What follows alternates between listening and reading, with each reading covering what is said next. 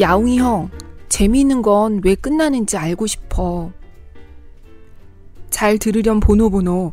재미있는 게 끝나는 이유는 슬픈 일이나 괴로운 일을 반드시 끝내기 위해서란다. 그럼 재미있는 것만 계속되면 좋잖아. 그럴까? 그럼 저 태양이 계속 하늘에 있는 게 좋을까? 그러면 밤이 안 오겠네. 그렇지. 해가 져서 밤이 오고 또 해가 떠서 아침이 오듯 슬픈 일이나 괴로운 일을 끝내기 위해 재미있는 일이 끝나는 거야. 태양이 뜨고 지는 것처럼 즐거운 일도 시작되고 끝나는 거지. 그렇구나. 햇님이 지니까 밤이 오고 밤이 오니까 아침이 오는구나. 잘은 모르겠지만 오늘도 재미있는 일이 시작된다. 분명히 그럴 거야.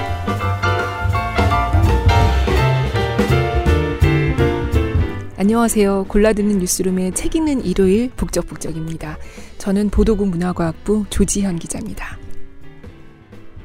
음, 네, 방금 들으신 건 보노보노와 야옹이 형의 대화였어요. 뭐 둘의 목소리가 거의 구분이 안 됐다는 심각한 문제가 있었긴 했는데요. 오늘 읽을 책이 바로 이거예요. 김신회 작가님의 보노보노처럼 살다니 다행이야. 먼저 낭독을 허락해 주신 놀 출판사에 감사드립니다. 저는 이 책을 요즘 인기가 워낙 많길래 읽었어요. 보노보노는 그냥 그 파란 캐릭터만 알고 있을 뿐이지 만화는 못 읽었거든요. 그런데 보노보노 아주 매력 있더라고요. 에필로그부터 들어보세요.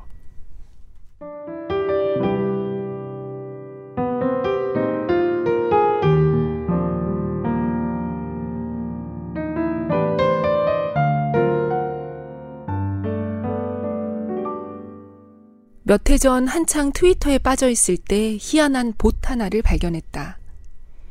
봄의 가장 좋은 점은 봄이 온다는 거다. 어떤 이유든 사라져가는 거야.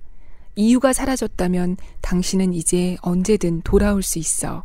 자, 이 숲으로 돌아와. 야옹이 형에게는 취미가 있다. 취미는 가만히 생각하면 이상한 거다. 어쩌면 취미가 없는 사람이 진짜 어른인지도. 때로는 소심한 아이처럼, 때로는 아무 생각 없는 사람처럼 휙 던지는 이야기들. 하지만 가만히 여러 번 곱씹다 보면 살만큼 살아본 80대 노인의 혼잣말 같기도 했다. 다 만화 보노보노에 나오는 대사들이라고 했다. 몇 개의 글을 더 읽어본 후그 보스를 팔로우했다. 나와 보노보노의 만남은 그렇게 시작됐다. 트위터에 이어 만화책을 읽게 되었고 애니메이션도 챙겨보게 됐다. 처음에는 느릿느릿, 어쩔 때는 지루하게까지 느껴지는 전개에 대체 뭔 만화가 이런가 고개를 갸웃거릴 때도 있었지만 그러는 사이에 보노보노에 대해 알아갔다. 보노보노는 소심하다. 보노보노는 걱정이 많다. 보노보노는 친구들을 너무너무 좋아한다. 보노보노는 잘할 줄 아는 게 얼마 없다. 어? 이거 내 얘기인 것 같은데? 줄곧 단점이라 여겨온 내 모습인 것 같은데. 하지만 보노보노는 소심하기 때문에 소심한 마음을 이해할 줄 안다. 걱정이 많은 만큼 정도 많다. 친구의 소중함을 잘 알고 있어서 그 어떤 괴팍한 짓을 하는 친구여도 그러려니 이해한다. 잘할 줄 아는 게 워낙 없어서 하고 싶은 게 생겼을 때는 무식하고 우직하게 노력한다. 그러다 언제 그랬냐는 듯이 깨끗이 포기하거나 잊어버린다. 처음에는 답답하게 느껴졌던 보노보노의 모습이 마음으로 다가오면서 보노보노와 비슷한 나에게도 장점이 있는 건가 하는 생각이 들었다. 나는 참 별로인 인간인 줄 알았는데 나한테도 봐줄 만한 구석이 있는 건가? 진짜 그런 건가? 그러는 사이 보노보노에게 빠져버렸다. 주위를 둘러보니 나랑 비슷한 사람이 몇 명 더 있었다. 보노보노를 좋아하는 사람들은 대부분 평범한, 하지만 어딘가 이상한 구석이 있는 사람들이었다. 나처럼. 대단한 꿈 없이도 묵묵히 하루하루를 사는 사람들. 큰 재미보다는 편안함을 선호하는 사람들. 어렸을 적 기대에는 못 미치는 삶을 살고 있지만 그렇다고 좌절하기만 하지는 않는 사람들. 잘하고 싶었던 것들 앞에서 한창 욕심을 내고도 노력해도 안 되는 게 있다며 체념할 줄 아는 사람들. 나의 웃음과 눈물과 한숨만큼 누군가의 웃음과 눈물과 한숨에도 귀 기울일 줄 아는 사람들. 가끔은 심하게 의욕 없고 게을러 보이는 사람들. 우리는 다 그런 사람들 아닌가. 잘 사는지는 모르겠지만 그럭저럭 살아가는 사람들 아닌가. 보노보노를 알고 나서 세상을 조금 다르게 보게 됐다. 늘 뾰족하고 날서 있던 마음 한구석에 보송한 잔디가 돋아난 기분이다. 사람은 다 다르고 가끔은 도무지 이해하기 힘든 사람도 만나지만 다들 각자 최선을 다해 살고 있다는 것. 내가 이렇게 사는데 이유가 있듯이 누군가가 그렇게 사는 데에도 이유가 있다는 것을 깨닫게 됐다. 이해할 수 없는 사람이 있다면 억지로 이해하지 않아도 된다는 것도 알게 됐다. 이해하든 하지 않든 앞으로도 우리는 각자가 선택한 최선의 모습으로 살아갈 것이므로 보노보노와 친구들이 그러는 것처럼 우리 주변에도 보노보노와 친구들 같은 사람이 있을 것이다. 어딘가에는 포로리처럼 겉으로는 평범하지만 마음속에 빛나는 돌멩이 하나씩 품고 사는 사람이 있을 것이다. 또 어딘가에는 너부리처럼 진심을 못된 말과 못난 행동으로밖에 표현할 줄 몰라도 우정과 사랑 앞에서만큼은 진지해지는 사람이 있을 것이다. 또 다른 곳에는 보노보노처럼 끊임없는 고민과 걱정으로 하루를 채우면서도 나를 아끼는 방법 하나쯤은 갖고 있는 사람이 있을 것이다. 언젠가 우리가 마주치게 된다면 서로를 알아볼 것이다. 서로에 대해 실컷 투덜대다가 결국엔 좋아하게 될 것이다. 왜냐하면 보노보노를 좋아하는 사람 중에 이상한 사람은 있어도 나쁜 사람은 없기 때문이다. 나처럼, 당신처럼, 그리고 보노보노처럼 우리는 이상할지는 몰라도 나쁜 사람은 아닐 것이기 때문이다.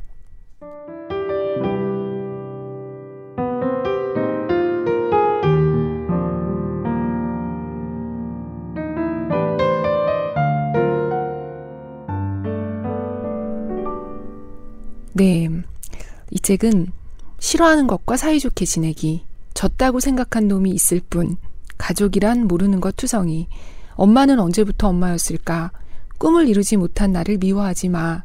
뭐 이런 소제목 아래 서너 장 정도 되는 길지 않은 글들로 이루어져 있어요. 방금 제가 읽은 제목들은 사실 여기서 읽고 싶은데 이번에 분량 때문에 못 읽는 부분들이기도 합니다. 어, 오늘은 먼저 진짜 친구라는 증거라는 글 중에서 일부를 읽겠습니다.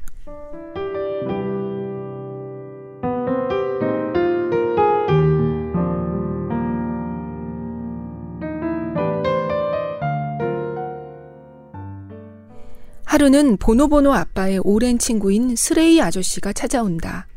오랜 친구라고 말은 하지만 보노보노는 아빠와 아저씨가 친구라는 사실이 실감나지 않는다. 둘은 같이 있을 때 별말도 안 하고 크게 재미있어 보이지도 않고 무엇보다 요즘 자주 만나지도 않는다. 보노보노가 생각하는 친구라는 증거 첫 번째는 늘 만나는지 아닌지. 두 번째는 만나면 즐거운지 아닌지인데 그 두 가지 모두 아빠와 아저씨에게는 해당되지 않는 것 같았다. 아빠랑 아저씨가 친구라는 증거가 있어요? 보노보노의 질문에 두 어른은 고민하기 시작한다. 하긴 요새 우리는 잘 만나지도 않고 예전처럼 재밌게 놀지도 않는구나. 그래도 친구인 건 맞는데 이걸 어떻게 설명해야 하지? 결심한 듯 두 어른은 보노보노에게 예전에 함께 놀았던 이야기를 열심히 해주지만 보노보노는 시큰둥하다.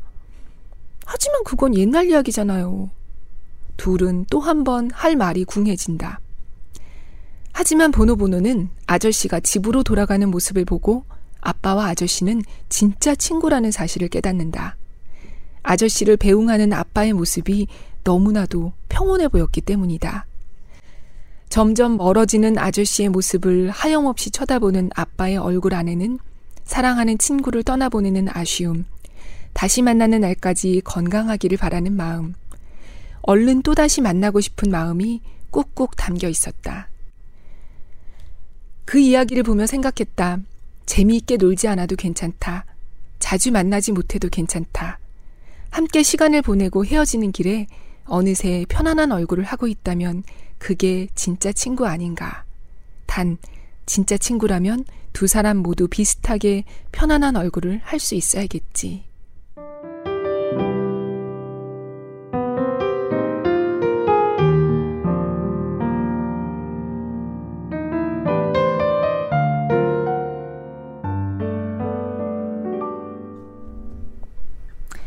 네. 다음은 인생이 꼭 재미있어야만 할까 라는 제목의 글입니다. 우리 그런 얘기 많이 하잖아요. 아, 사는 게 재미없다. 근데 보노보노와 친구들은 어떻게 생각할까요?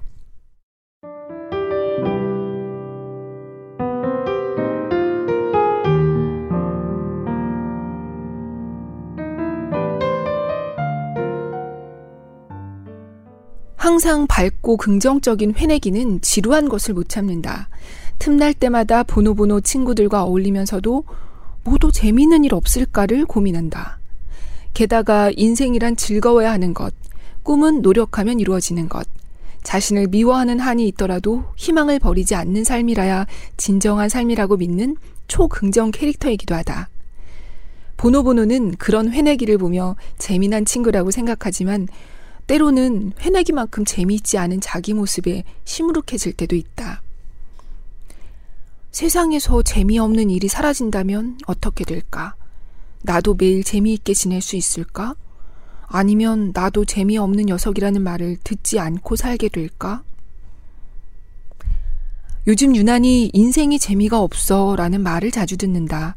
각자 상황은 달라도 인생, 은 재미없음이라는 공식에는 대부분 동의한다.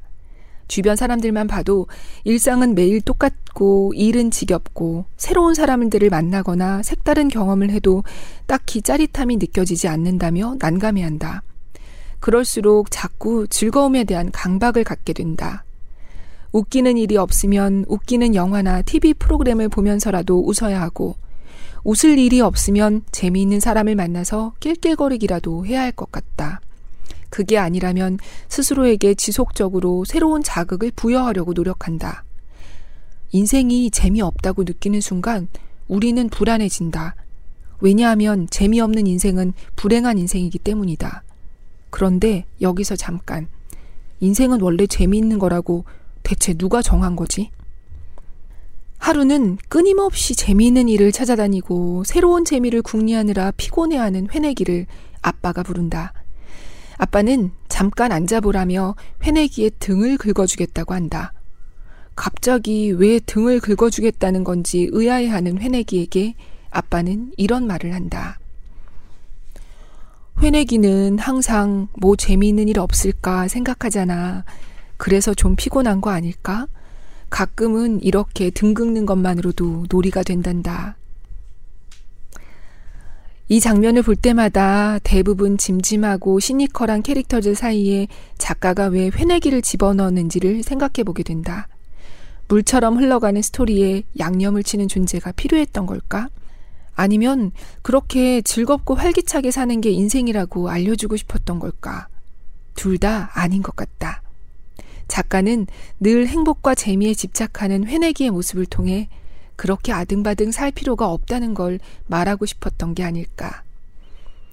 매번 즐거움을 추구하느라 정신없는 회내기는 보노보노의 등장인물 중에서 가장 비현실적으로 보인다. 동시에 가장 현실적으로도 보인다. 왜냐하면 우리 역시 비슷하게 살고 있기 때문에 행복하지 않으면 큰일 난다는 듯이 재미없으면 인생이 끝나버릴 것처럼 아등바등 또 열심히. 따지고 보면 재미없는 인생이 이상한 게 아니라 계속 재미있기만 한 인생이 특이한 거다. 인생이 늘 새로운 재미와 자극으로 넘친다면 그 인생 어디 피곤해서 살겠나. 가끔은 아무 일 없고 지루해줘야 새로운 재미도 느껴지는 것을, 심지어 아무 일 없는 게 더 좋을 때도 있는 것을. 야웅이 형은 특별한 일이라고는 없는 동네를 그저 걷는 걸 즐긴다. 포로리는 그런 야웅이 형이 신기해서 하루는 몰래 뒤를 밟아보기로 한다. 하지만 아무리 따라다녀 봐도 야옹이 형은 별다른 일을 하지도 않고 그냥 걷기만 한다. 딱히 재미있어 보이지도 않는 짓을 왜 계속하는지 궁금해하는 포로리에게 야옹이 형은 아무 일도 없는 게 제일 좋다는 말을 한다. 포로리. 왜 아무 일도 없는 게 제일 좋아? 그냥 걷기만 하는 건 지루해 보이는데? 야옹이 형. 응, 지루해. 난 그저 아무 일도 없는 걸 확인하기 위해서 걷는 셈이야. 걷고 있으면 마음이 차분해지거든. 아, 오늘도 아무 일도 없었구나 싶어서. 야웅 형은 이상한 말만 한다고 생각하며 포로리는 집으로 돌아간다. 그리고 평소와 다름없는 부모님의 모습에 처음으로 신기한 생각이 든다. 아, 아무 일도 없다는 건 좋은 거구나. 세월이 주는 장점 중 하나는 유연함이다. 유연함은 우리를 즐거움이나 재미에도 묻어내지게 만들어준다. 이는 재미없이 사는 사람이라는 뜻도 되지만 재미가 없어도 사는 사람이라는 뜻도 된다. 그런 의미에서 즐겁지 않은 삶은 그만큼 나쁠 것도 없는 삶이다.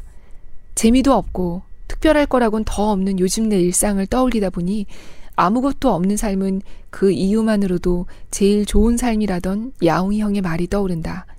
어릴 적 도무지 이해할 수 없었던 어른들의 말도 점점 수긍이 가는 걸 보면 나도 영락 없는 어른이 된 건가 싶다. 평범하게 사는 게 제일 어려운 거야.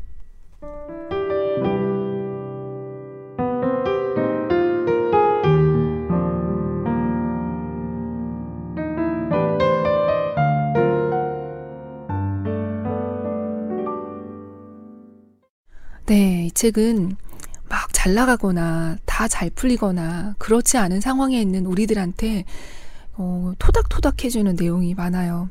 다음으로는 소중한 건 졌을 때의 얼굴이라는 글 중에서 일부를 읽어볼게요.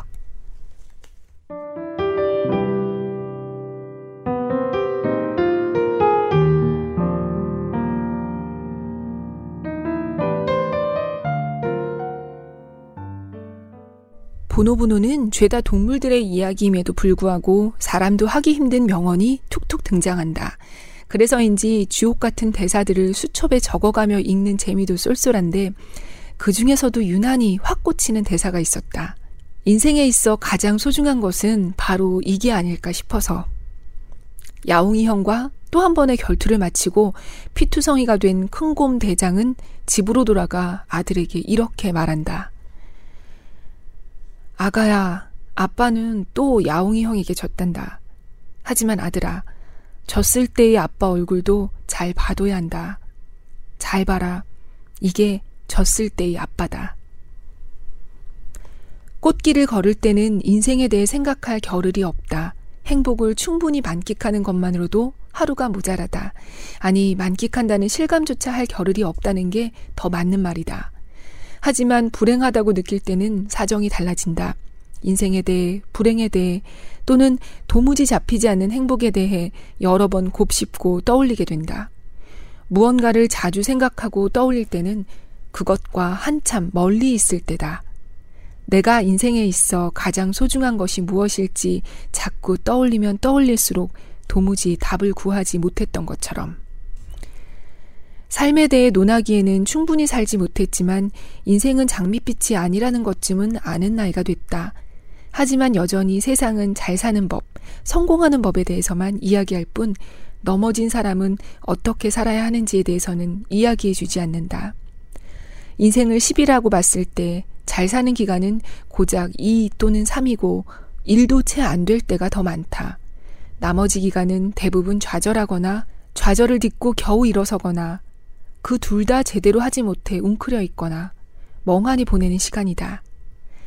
하지만 오직 하나만을 향해 달려가는 세상의 흐름에 발맞추지 못하는 사람은 자신의 졌을 때의 얼굴 앞에서 적절히 대처하지 못한다. 고개를 돌리거나 도망치거나 부정하는 게 다다. 하지만 큰 곰 대장은 그러지 않는다. 이기고 싶어서 시작한 싸움이지만 졌다는 결과 역시 받아들인다. 그리고 그 사실을 창피하거나 숨기지 않는다. 왜냐하면 저도 살아야 하기 때문이다. 인생은 이긴 사람만을 위한 게 아니기 때문이다. 따지고 보면 이길 때보다 질 때가 많은 결코 좋지만은 않은 것이 삶이라는 걸 큰 곰 대장은 알려주었다. 인생에 있어 가장 소중한 것은 졌을 때의 얼굴을 지키는 일이라는 것을 알려주었다. 모든 친구들의 마음을 끌어모아 편안한 마음을 안고 건강한 몸으로 자존감을 지키며 살 수 있다면 분명 바랄 게 없는 삶이 될 거다. 하지만 나는 마음의 평온함이 깨지더라도 건강을 해치고 자존감이 무너지더라도 살아갈 수 있는 마음이야말로 인생에 있어 가장 중요한 것이라고 믿는다. 그런 의미에서 지고도 졌을 때의 얼굴을 피하지 않는 큰곰대장의 바보스러움에 조용히 감동했다. 소중한 것은 쓸 수 있는 게 아니야. 소중한 것은 움직이는 게 아니야. 소중한 것은 더는 움직이지 않게 된 거야. 보노보노에게 있어서 소중한 것은 만질 수도 느낄 수도 없고 움직이지도 않아서 도무지 뭐가 뭔지 모르겠는 것. 우리에게 있어 소중한 것 역시 그런 것 아닌가. 설명하기 어렵고 납득하기 힘들고 그래서 뭐가 뭔지 알 수 없는 것. 그럼에도 불구하고 살아가는 데 있어 없으면 안 될 무언가. 그것 때문에 때때로 인생은 힘들어지지만 그것 때문에 우리는 지더라도 살아갈 수 있다. 이를테면 사랑이나 우정 같은 것, 정이나 진심 같은 것. 우리가 넘어졌을 때 우리를 다시 일으켜 세워주는 것들이 그런 것처럼.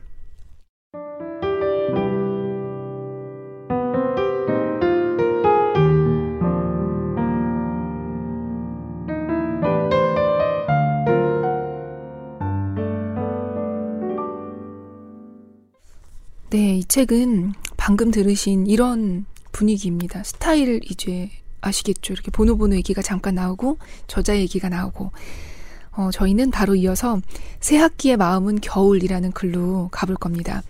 저자는 3월 하면 늘 겨울의 느낌이라고 해요. 학창 시절 새 학기의 기억 때문인데요. 새 학기에는 반이 바뀌고 친구들이 다들 서로 서먹서먹한 분위기잖아요. 그런 얘기를 하면서 이렇게 씁니다.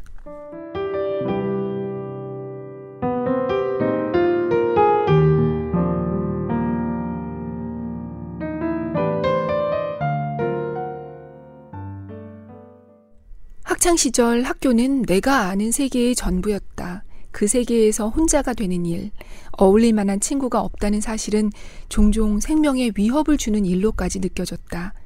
이제는 낯선 사람과도 스스럼 없이 대화를 나누고 친구도 금방 사귀곤 하지만 나란 사람의 성정은 별로 달라지지 않았다. 나는 아직도 이따금씩 악몽을 꾸고는 축축한 베개 위에서 눈을 뜬다. 사랑하는 친구가 죽는 꿈, 나는 아직 어린이인데 엄마가 갑자기 사라지는 꿈. 다 같이 롤러코스터를 탔는데 혼자만 기계에서 뚝 떨어지는 꿈. 아무리 잘난 척, 어른인 척 살고 있어도 혼자 되는 일이 두려웠던 어린 중학생이 아직도 내 안에 있다. 그래서 매년 봄이 되면 벚꽃을 기다리면서도 마음 한구석은 겨울인 채로 있다. 그때의 나같이 용기 없고 숫기 없어서 학교 가는 길이 두려운 아이들이 어딘가에 있을 것만 같다. 그 아이들에게 이렇게 말해주고 싶다. 평생 그럴 것 같아도 조금씩은 나아진다고. 언젠가는 네가 좋아하고 너를 좋아하는 인생의 친구를 만나게 된다고. 세상에는 나를 좋아해주는 사람이 적어도 한 명은 있다고. 겨울 다음에는 꼭 봄이 오는 것처럼. 봄은 저쪽에서 천천히 천천히 오는 거구나. 달팽이는 걷는 게 늦구나. 그럼 아주 오래전부터 계속 내가 있는 여기까지 걸어온 거구나. 역시 천천히 오는 건 굉장해.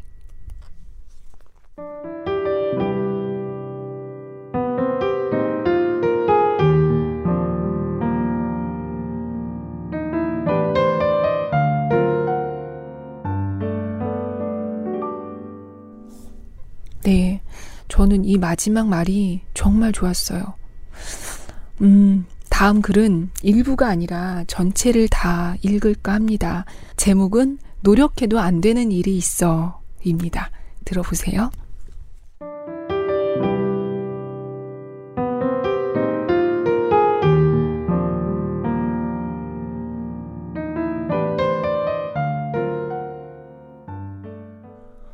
미용실에 안 간 지 6개월이 넘었다. 염색도 파마도 커트도 한 번 안 하고 머리카락을 방치해둔 시간이 그만큼이다. 하지만 변신의 즐거움을 맛보기 위해서 드는 돈이 만만치 않아서 조금만 더 버텨볼 생각이다. 거울을 볼 때마다 문제는 머리가 아니라 얼굴이라고 중얼거리면서 같이 미용실 좀 가자는 친구에게는 이렇게 대답하면서 내 처지에 무슨 언젠가부터 맥주집에 가서도 수제 맥주 대신 맥스 500cc를 시킨다. 오늘의 목적은 맛있는 맥주를 마시는 게 아니라 취하는 거라는 마음가짐으로. 이왕 마시는 거 마시는 걸로 시키라는 친구의 잔소리에는 이렇게 말한다. 내 처지에 무슨. 내 처지에 무슨은 요즘 내가 자주 하는 말이다. 친구가 지긋지긋해하며 처지론이라고 이름 붙인 그 말은 내가 요즘 그럴 때가 아니다 라는 말로도 대체할 수 있다. 듣는 사람 입장에서는 한없이 마음 불편하거나 없어 보이는 표현이지만 정작 말하는 사람은 아무렇지도 않다. 내 처지는 내가 제일 잘 알고 있기 때문이다. 요즘 내 처지는 미용실에 2, 30만 원을 쓸 처지가 못 된다.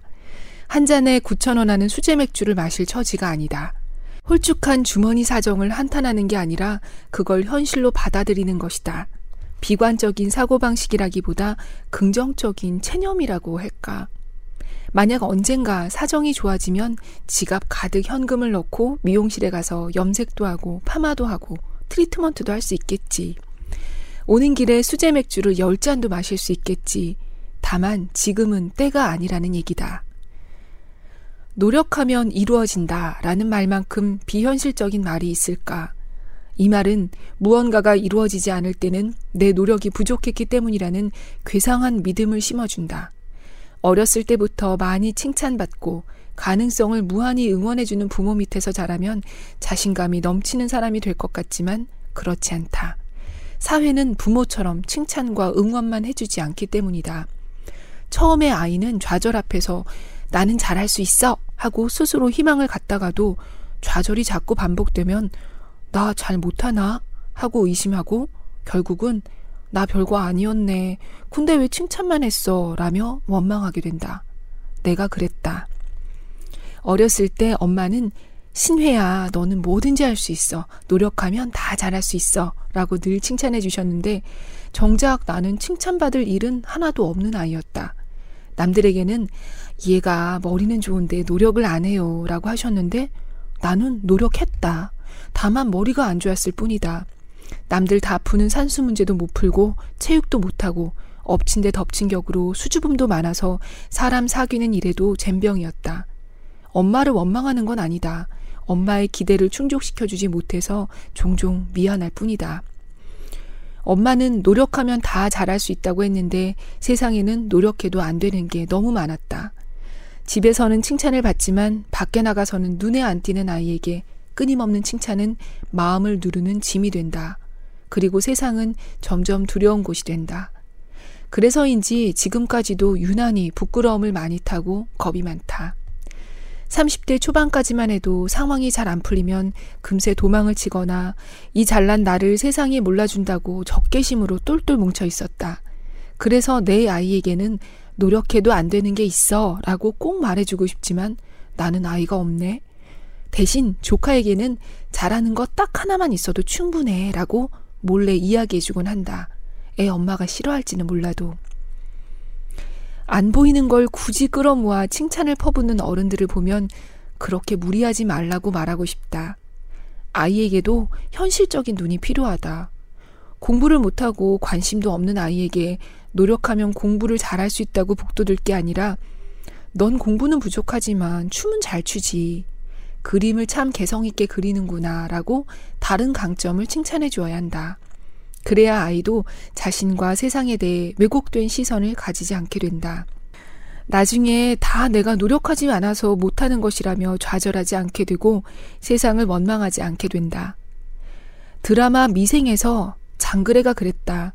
취업을 위해 서류를 내는 족족 떨어지고 면접을 보는 족족 미끄러지는 자신의 처지를 비관하면서 내가 이 모양인 건 노력을 안 해서 그런 거다 라고 되낸다. 하지만 그건 죽도록 노력해도 안 되는 게 있다는 걸 아직 경험하지 못한 사람이 할 수 있는 말이다. 어른이 되고 나서도 그런 생각을 갖고 있다면 그거야말로 철 안 든 사람이다. 그런 의미에서 부모들은 이기적이다.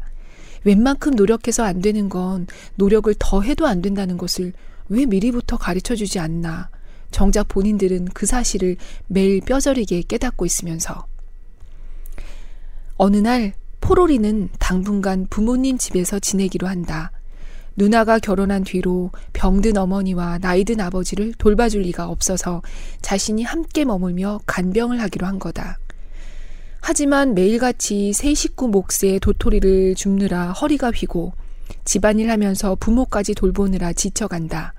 늘 만나기만 하면 웃음이 끊이질 않던 보노보노를 오랜만에 만나고도 반가운 기색 하나 없이 뾰족하게만 군다. 그런 포로리에게도 열망이 있었다.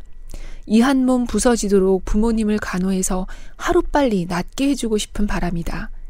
그래서 피곤한 몸을 이끌고 아버지와 함께 꽃구경을 간다. 1년에 딱 한 번 피는 이 꽃을 올해도 내년에도 아버지에게 보여주고 싶다고 다짐하지만 아버지는 한 번이면 족하다며 찬물을 끼얹는다.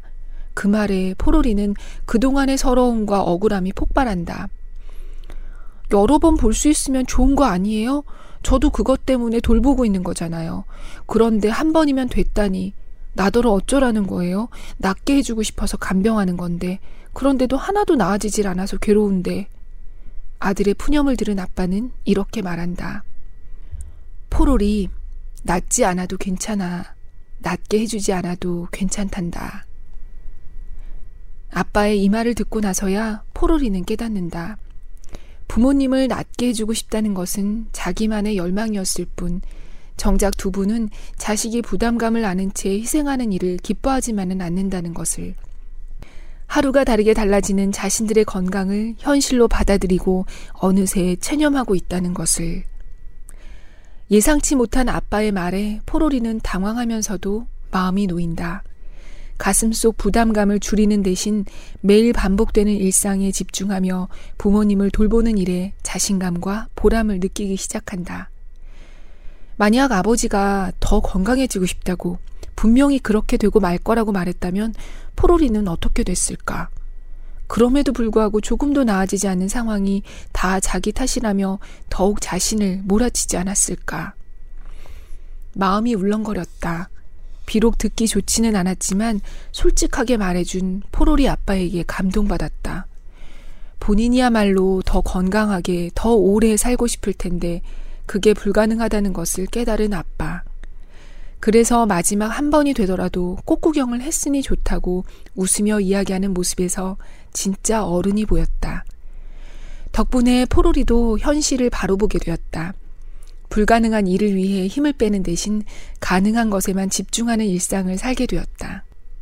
결국은 다 잘 살자고 하는 노력인데 노력을 하면 할수록 불행해지는 경우도 있다. 주위를 둘러보면 하나같이 다 노력하는데 정작 행복한 사람은 없는 걸 봐도 알 수 있다. 그런 의미에서 나의 처지로는 적어도 건강하지 않나? 지금의 처지를 깨닫고 그에 걸맞게 생활하겠다. 앞으로 달라질 처지를 기대해 보긴 하겠으나 막연히 희망에만 빠져 살지는 않겠다는 의지의 표현이니까. 적어도 나는 낙관적인 비현실주의자보다 비관적인 현실주의자가 더 행복에 가깝다고 믿는다. 그게 더 건강한 삶이라 믿는다.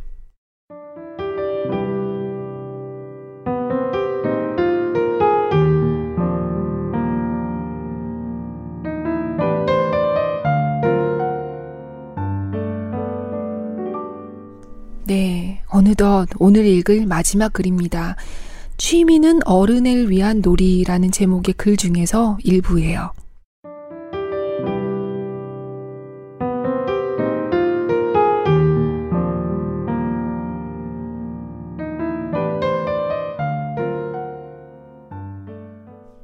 어느 날 갑자기 보노보노는 취미에 대한 의문이 생긴다. 친구들을 만날 때마다 이야기를 나눠보지만 대체 취미가 뭔지 좀처럼 이해가 가지 않는다. 친구들이 내린 취미의 정의는 다음과 같다. 포로리. 도움이 안 되는 것이어야 취미라고 할 수 있어. 너부리. 취미란 노는 거야. 어른이 논다고 하면 멋없으니까 취미라고 부르는 것 뿐이야. 회내기. 어른이 되고 나서도 놀기 위해서 취미란 게 있는 거야. 보노보노 친구들의 설명에 따르면 취미란 놀이의 어른 말이다. 일도 하고 돈도 모으고 자신은 물론 가족도 챙겨야 하는 어른이 논다고 말하기엔 민망하니까 취미라는 고상한 이름을 붙여서 결국은 노는 것이라는 얘기. 사실은 어른들도 어렸을 때 그랬던 것처럼 실컷 놀고 싶은 거다. 그동안 내가 누려왔던 취미 생활을 되돌아봐도 그 안에는 늘 놀고 싶다는 열망이 들어 있었다. 없는 시간을 쪼개가며 한껏 노는 기분을 느끼고 싶었다. 그런 핑계로 우쿨렐레를 배우고 일본 가정식 요리 교실에 다니고 만화책을 읽고 인터넷을 돌아다니며 모은 남자 연예인들 사진을 보면서 킬킬댔다. 얼핏 얻는 게 있어 보여도 남은 건 하나도 없는 순수한 놀이들을 통해 삶은 지겹고 일상은 보잘 것 없는 법이라는 신념을 잠시나마 내려놓을 수 있었다. 단, 포로리의 말처럼 취미는 인생에 도움이 안 되는 거라면 더 좋겠다. 시간을 쪼개서 땡땡을 한다의 동그라미에 오는 말은 조금 불건전한 말이었으면 좋겠다. 시간을 쪼개서 운동을 하고 시간을 쪼개서 공부를 한다는 게 대단한 건 알겠는데 절로 식상함이 느껴지니까 자고로 어른을 위한 취미란 잔잔한 일상에 돌멩이를 던지는 작은 반란이기를 시간을 쪼개서 취하고 시간을 쪼개서 넘어지고 시간을 쪼개서 덕질을 하면서 살 수 있기를 창피함이 주는 즐거움은 의외로 크지 않은가. 그렇게 시간을 쪼개서 놀다 보면 따분한 어른에게도 취미라는 게 생길 것이다. 없는 시간을 쪼개서까지 하고 싶은 것. 그게 취미가 아니면 무엇이겠는가. 더 많은 어른들이 취미를 핑계로 놀이를 잊지 않았으면 좋겠다. 너부리 아빠의 말을 가슴에 품고. 어른이란 말이야, 어딘가 아이 같은 데가 있는 법이야.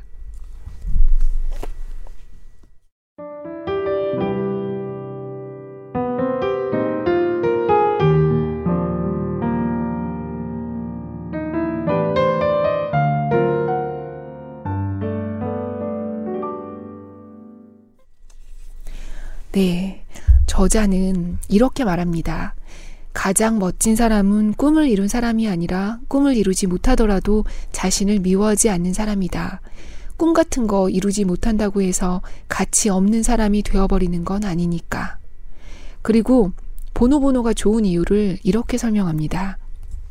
보노보노가 좋은 이유는 젠체하지 않기 때문이다. 심오한 이야기를 심오하게 하는 건 누구나 할 수 있는 일이지만 심오한 이야기를 아무렇지 않게 툭 내뱉는 것은 아무나 할 수 있는 일이 아니다. 네, 저는 보노보노 만화책을 못 보고 그냥 캐릭터로만 기억에 남아 있었는데 이 책을 읽고 보노보노 만화도 왠지 읽어보고 싶어졌습니다. 오늘 이 책, 보노보노처럼 살다니 다행이야. 들으시는 동안 청취자분들도 마음이 좀 편안해지셨나요? 오늘도 들어주셔서 감사합니다. 아, 그리고 팟빵에 댓글 남겨주신 담백한 고백 후 컴백님, 생강차님, 유희소면님, 깐디쉬퐁님, 처음 오신 분님, 포이포임님, 퀄티9999님, 반소우님, 예, 반겨주시고 북적북적 응원해주셔서 고맙습니다. 저는 2주 뒤에 또 뵙겠습니다. 안녕히 계세요.